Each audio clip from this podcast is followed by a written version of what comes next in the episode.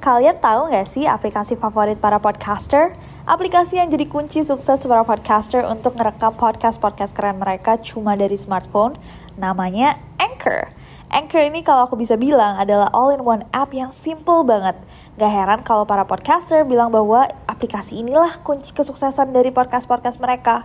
Di Anchor, kalian gak cuma ngerekam suara, tapi juga bisa ngedit. Mulai dari rekaman, isi lagu, efek, dan lain-lain. Yang paling aku suka adalah karena Anchor ini super fungsional. Aku bisa langsung upload podcast aku ke Spotify atau platform lain langsung dari Anchor. Kalian bisa download Anchor di smartphone kalian langsung dari App Store, Play Store, atau dari web mereka www.anchor.fm. Trust me, Anchor is your best friend to create stunning podcasts. And you know what? It's totally free.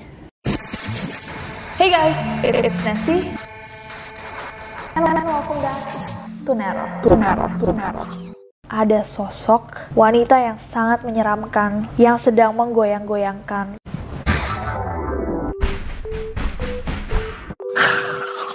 Hey guys, it's Nessie and welcome back to Nero. So many things happened this week. Banyak hal yang terjadi pada minggu ini. Yang pertama, karena tantangan kalian, kita upload jauh lebih banyak video dari biasanya. Ada ini, ini, ini, ini.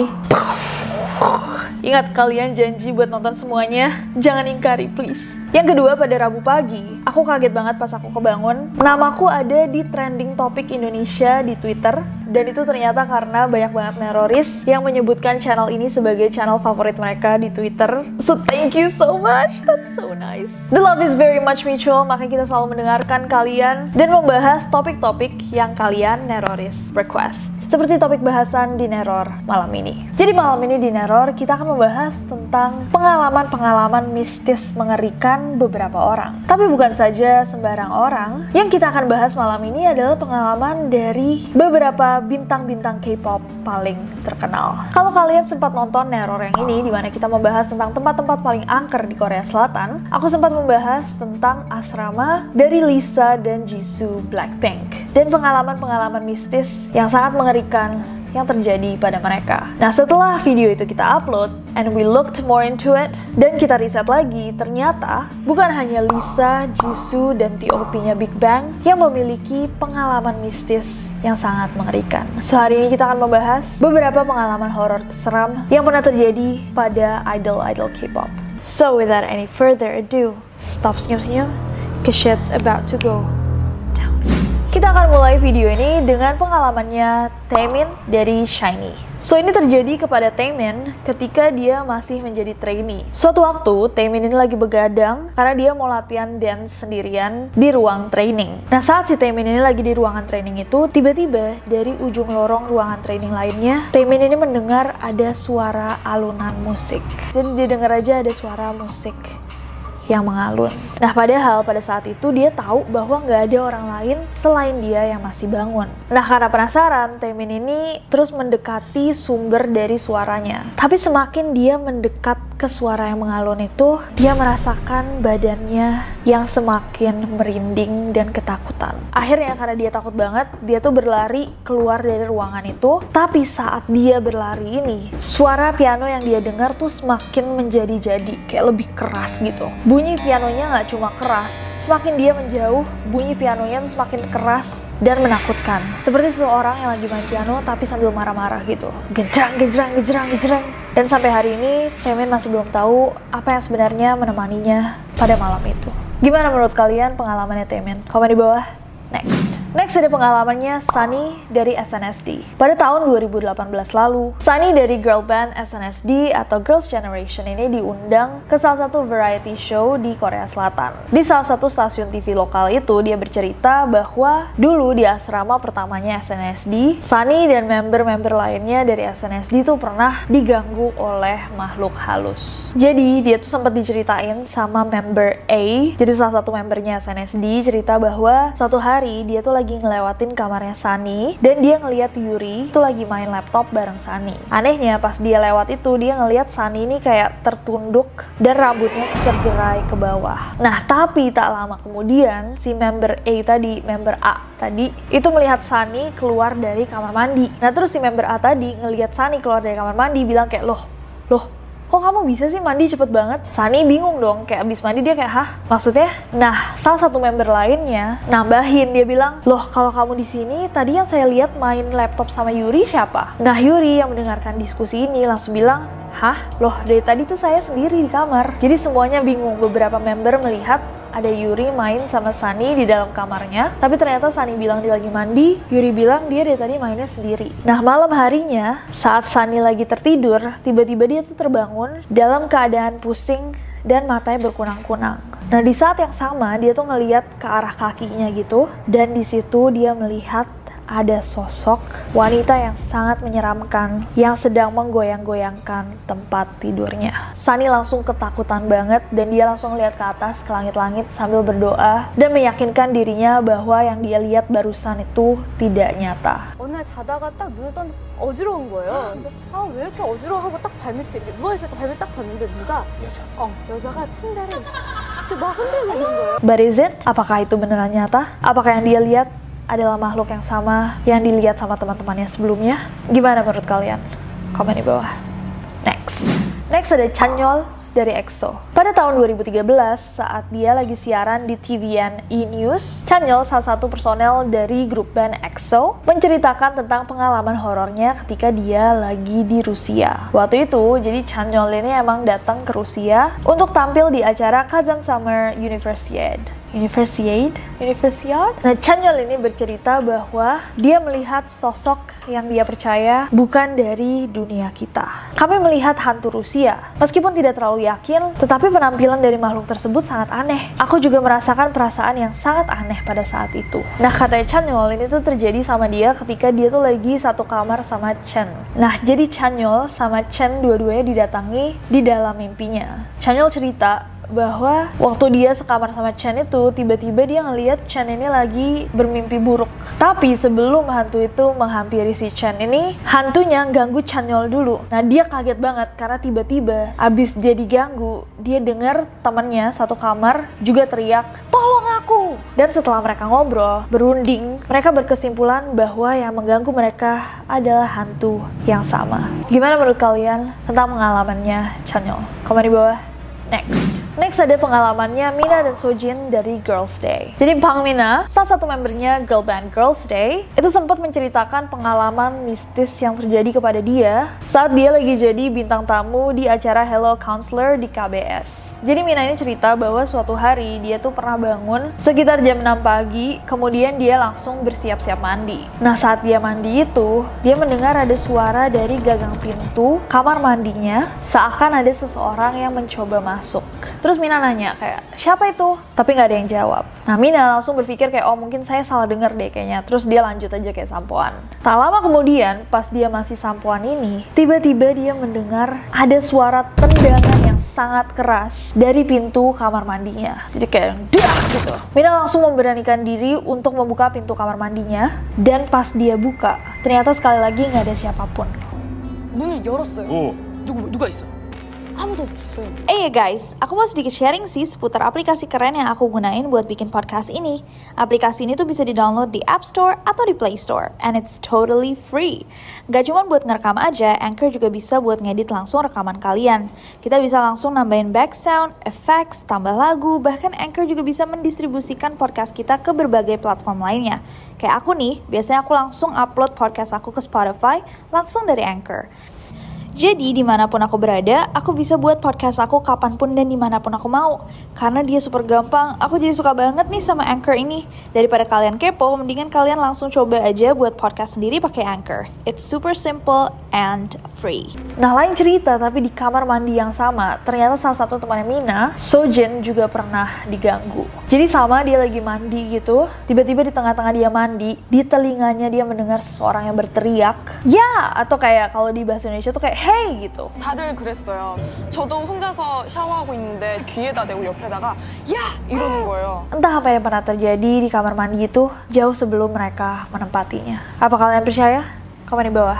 Next. Next ada pengalamannya Onyu dari Shiny. Jadi pengalaman yang satu ini di-share sama Onyu saat dia sedang mengisi salah satu acara di sebuah stasiun radio. Dia bercerita bahwa suatu hari tuh dia tuh lagi capek banget, lelah parah karena dia cuma tidur 2 jam. Nah, dia dan Minho ini kembali ke kamarnya untuk mandi dan bersiap-siap pergi lagi. Mereka ini memang difasilitasi dengan dua kamar mandi di asrama mereka dan Onyu masuk ke kamar mandi yang ada di bagian depan lorong. Nah, setelah dia selesai mandi, Onyu ini baru sadar bahwa dia lupa bawa handuk. Ternyata idol-idol K-pop juga memiliki problem-problem yang sama dengan kita ya sangat manusiawi. Anyways, dia lupa bawa handuk, terus dia teriak, minta tolong sama Minho untuk diambilin handuk. Nah, dari kamar mandi, dia tuh melihat Minho sedang berjalan ke sana kemari, tapi kayak nggak nanggepin dia, kayak kan dia udah minta nih si handuk. Dia mungkin kedinginan at that point. Satu, dua menit berlalu, nah terus Minho ini menghilang. Oni berpikiran kayak, oh mungkin dia ngambilin saya handuk bersih.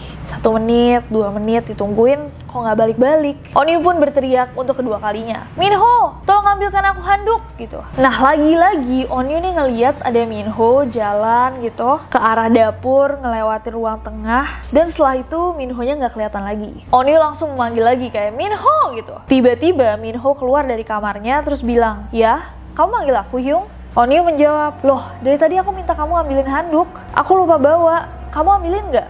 Nah Minho pun membalas, Hah? Enggak, orang ini aku aja baru denger kamu manggil. Aku habis mandi tadi di kamar. Oni pun langsung kaget, terus dia langsung keluar ngecekin semua pintu. Kayak itu berarti tadi siapa gitu kan? Apakah ada rampok atau gimana? Dan ternyata semua pintu masih terkunci. Dan hal itu membuatnya bahkan lebih gemetar dan sangat ketakutan. 미호군한테 누나 수건 좀 갖다 줘 이렇게 말했어요 그러니까 Jadi, siapa Minho yang tadi dia lihat berlalu lalang? Next. Next ada pengalamannya Taeyang dari Big Bang. Jadi ini cukup unik. Jadi Taeyang ini awalnya dia tuh sangat-sangat skeptis. Dia tuh nggak percaya sama hantu-hantu, nggak percaya sama makhluk mistis dan lain-lain. Jadi setiap temennya tuh menceritakan dia pengalaman-pengalaman horor mereka. Si Taeyang ini salah satu yang selalu kayak yang enggak deh, itu kayak bohongan deh gitu.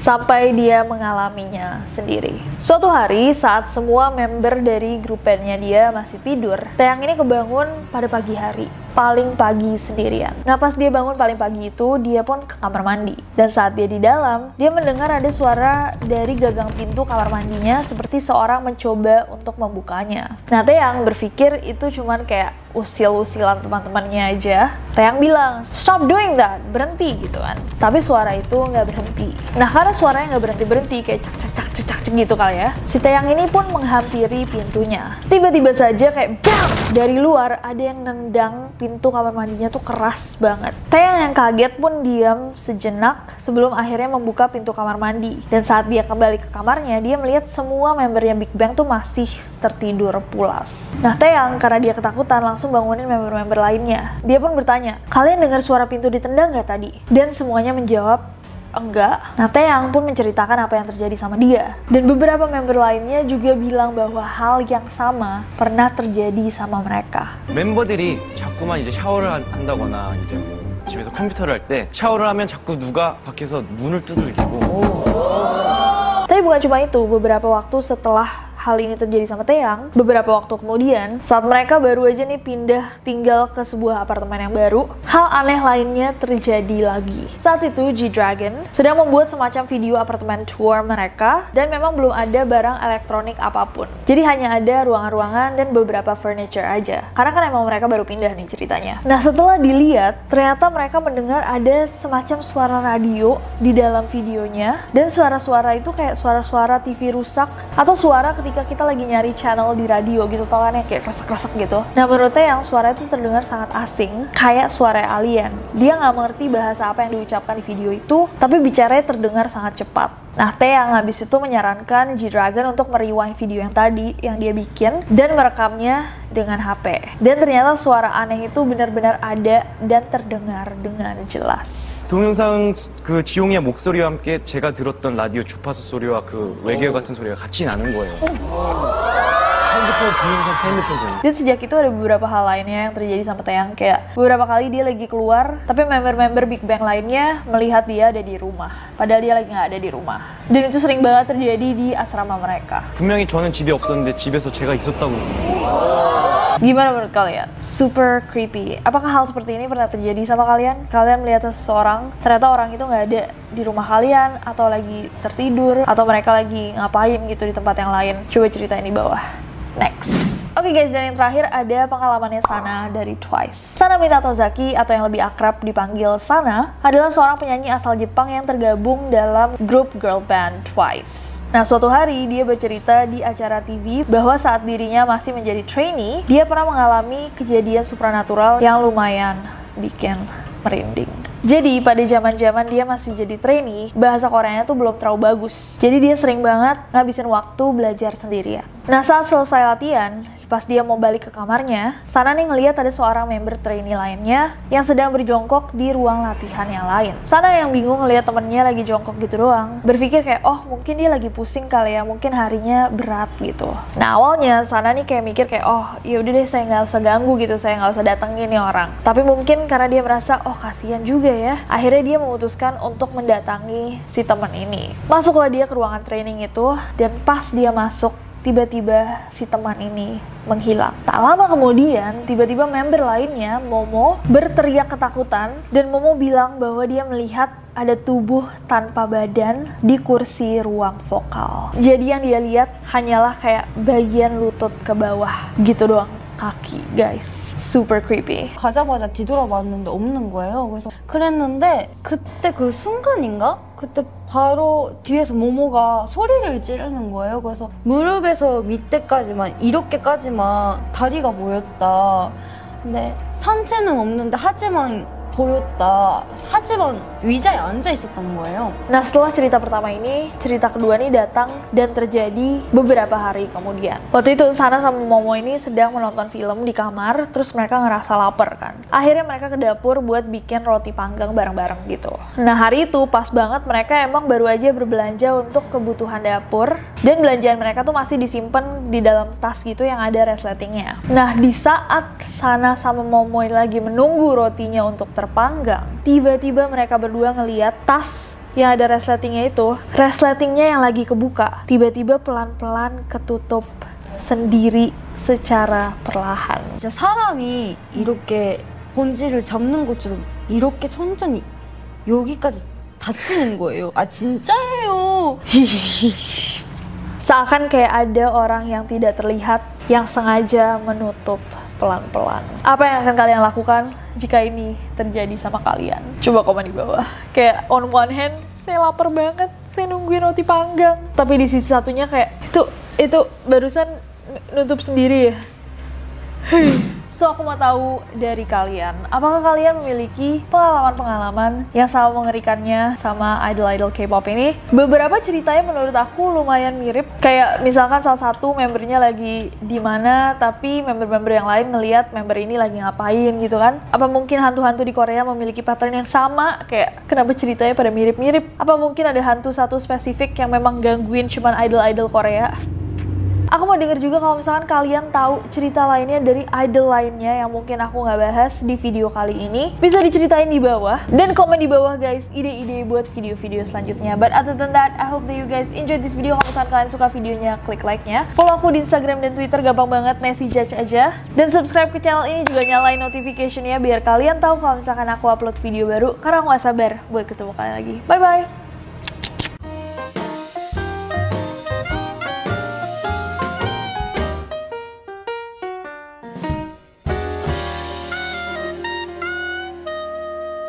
Minato Razozaki. Minato Zaki. Sana Minato Minatozaki. Minatozaki. Minato